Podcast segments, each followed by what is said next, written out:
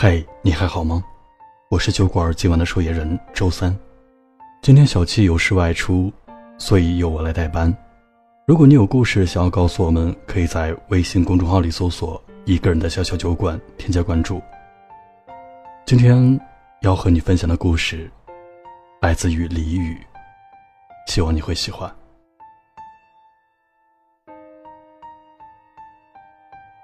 李宇在下班回家的地铁上，习惯性地打开手机刷起了朋友圈。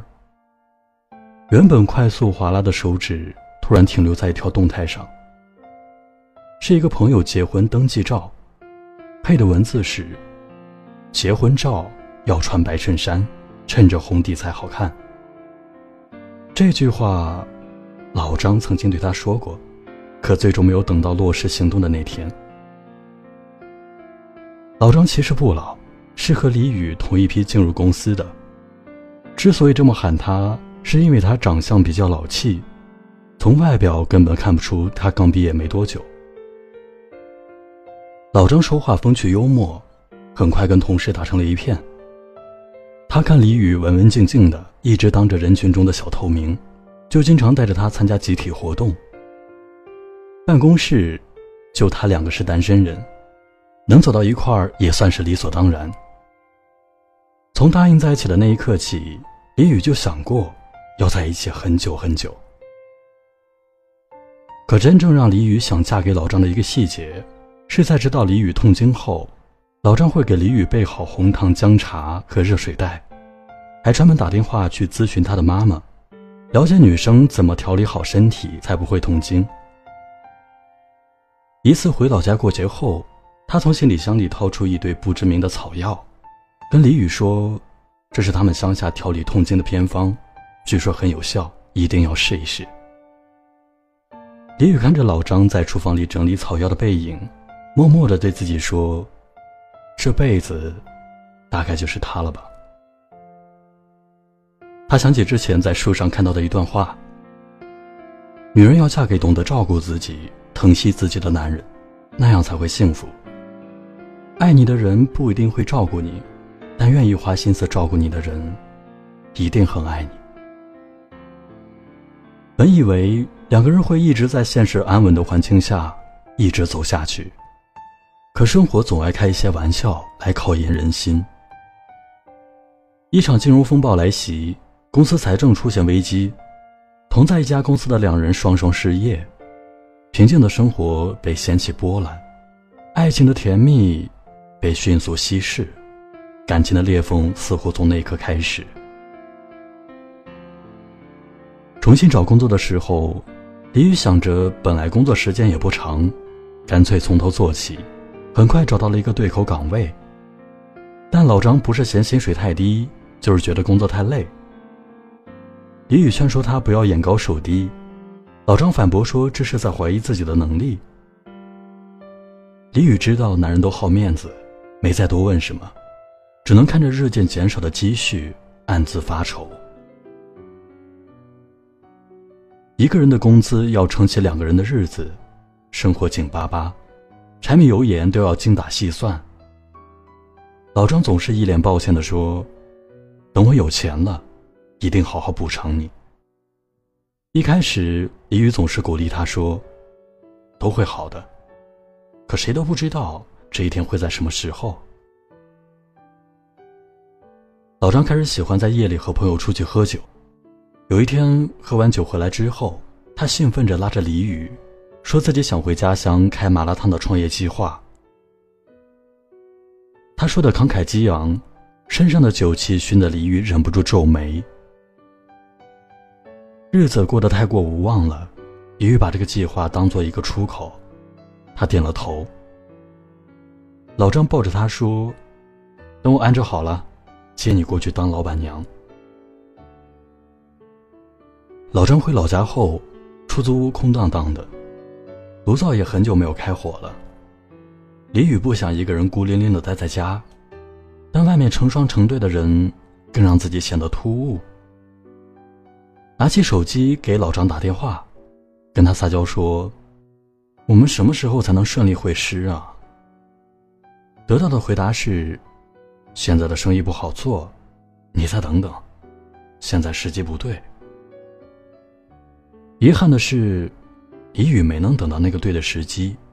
老张麻辣烫开业后不到半年，就因经营不善、入不敷出而倒闭。希望的落空让李宇觉得前一段时间自己的隐忍都成了笑话。终究是有埋怨的，那段时间李宇没有再跟老张打过电话，老张大概是觉得没有面子，也没有主动联系过。再一次接到老张的电话，他的语气就跟当时要回老家创业时候如出一辙。他听朋友说在深圳做手机配件的生意很不错，想过去试试。李宇听后沉默了很长的时间，才开口说道：“这一次，你有几成把握？”这下换老张沉默了。李宇见他没有说话，又接着说：“我不喜欢做没有把握的事儿，但因为是你，我愿意去赌。可我也不知道我能失望几次。”随后，李宇把自己为数不多存在爸妈那里的积蓄给了老张。那时候，他听到了两位老人很重的叹息声。去了深圳之后，老张总是很忙，忙到让李宇不敢多加打扰。都说上帝给你关上一扇门，就会给你开一扇窗。可那段时间，李宇更多的感受就是屋漏偏逢连夜雨。接到妈妈电话的时候，她正打算给自己下碗面。妈妈带着哭腔说，她爸爸从楼梯摔了下去，腰部重伤，现在在医院需要手术。李宇听后慌了神，也只能硬着头皮安慰她别慌，自己需要把工作交接好了再请假回家，会先汇钱回去动手术。挂了电话，拿出银行卡的时候，他才想起自己身上的钱只够自己日常开销了。他拿起手机，盯着老张的号码看了很久，才下定决心拨通了电话。曾经生活中再细碎的小事都会絮叨很久的人，如今想告知重大变故，都变得犹犹豫豫。那一瞬间，李宇被自己内心的这种转变吓了一跳。电话接通过，李宇先故作轻松地问他那边情况怎么样。老张的回答有些支支吾吾，李宇干着急问他怎么了，他才回复说：“我可能不会在这待了，之前把事情想得太简单，对不起。”在感情中，这句对不起多么于事无补啊！它并不能带来慰藉，只能预示着新一轮的亏欠。最终，李宇没有跟老张说自己爸爸入院的事儿。匆忙挂了电话之后，他赶紧拨通了几个好友的电话，凑了钱，连夜给家里打了过去。那一夜，李宇脑海不住地回忆着老张对他的好，可最终，那些时日里积攒起来的失望，像一场突然而来的海啸，几乎要将那些爱淹没冲刷掉了。李宇料理完家里的事儿，返回出租屋那天，老张也正好从深圳回来。他瘦了，李宇也一样。当晚，李宇一边收拾自己的行李，一边说：“我不能再任性了，爸妈年纪大了，希望我能过得安稳些。”老张一脸歉意地说：“对不起，让你们失望了。”李宇回答说：“没关系，以后我们真的没关系了。”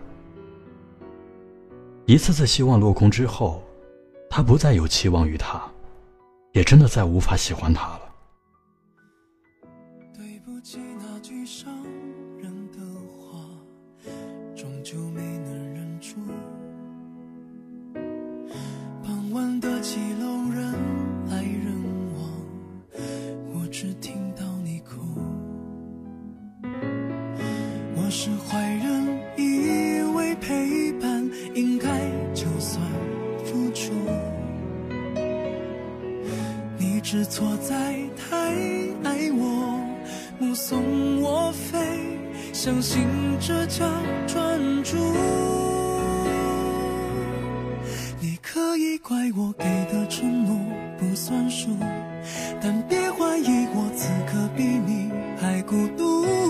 我们都不坚强，也不擅长说谎，明白了爱你只有离开才能保护。你可以笑我说的永远多仓促，但别责怪我想用祝福做结束。这一段日子多少感触都历历在目，因为我爱你，放手是我的保护。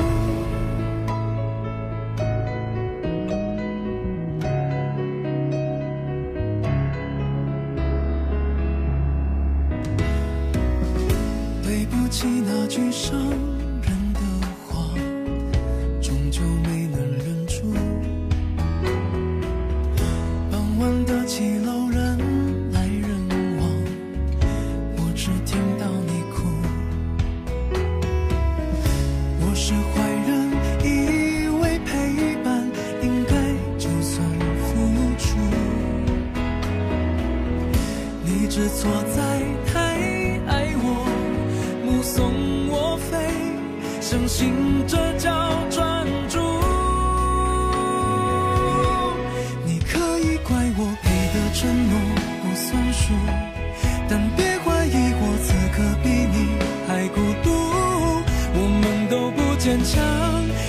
擅长说谎，明白了爱你只有离开才能保护。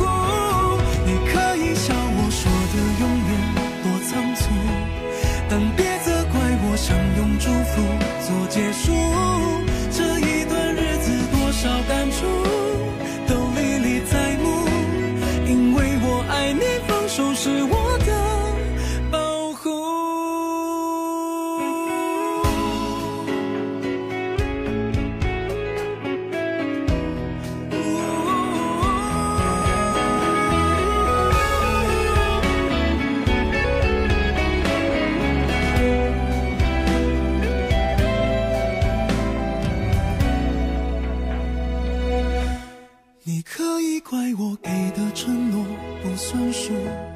但别怀疑我此刻比你还孤独，我们都不坚强，也不擅长说谎。明白了，爱你只有离开才能保护。你可以笑我说的永远多仓促，但别责怪我想用祝福做结束。这一段日子多少感触都历历在目，因为我爱你。 手是我的保护。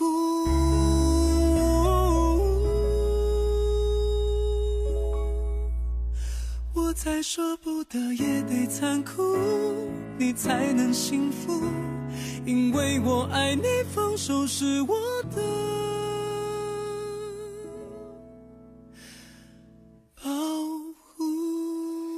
好了，今天的节目就到这里，我是周三。 下周三，不见不散。